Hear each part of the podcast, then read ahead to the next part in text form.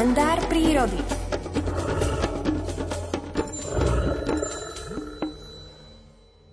Bociany biele sú od nepamätí symbolom plodnosti.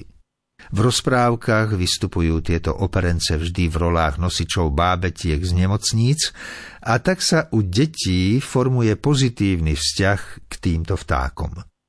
Je zvláštne, že na úsvite tretieho tisícročia, keď je vzťah ľudstva k prírode vo všeobecnosti veľmi vlažný, pozitívny postoj k bocianom bielým medzi širokými vrstvami obyvateľstva pretrval. Nie je vôbec na škodu veci, že našim deťom a vnúčatám hovoríme to isté, ako nám rozprávali naši rodičia a starky, že nás ako malé batoľa zabalené starostlivo v batôžku priniesol z nemocnice domov bocian.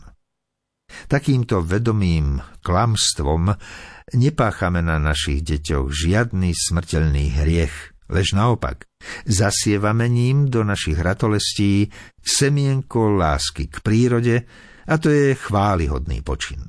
Bocianí pár je vary najvhodnejším prírodným objektom, prostredníctvom ktorého môžeme už u malých detí pestovať pozitívny vzťah k prírode.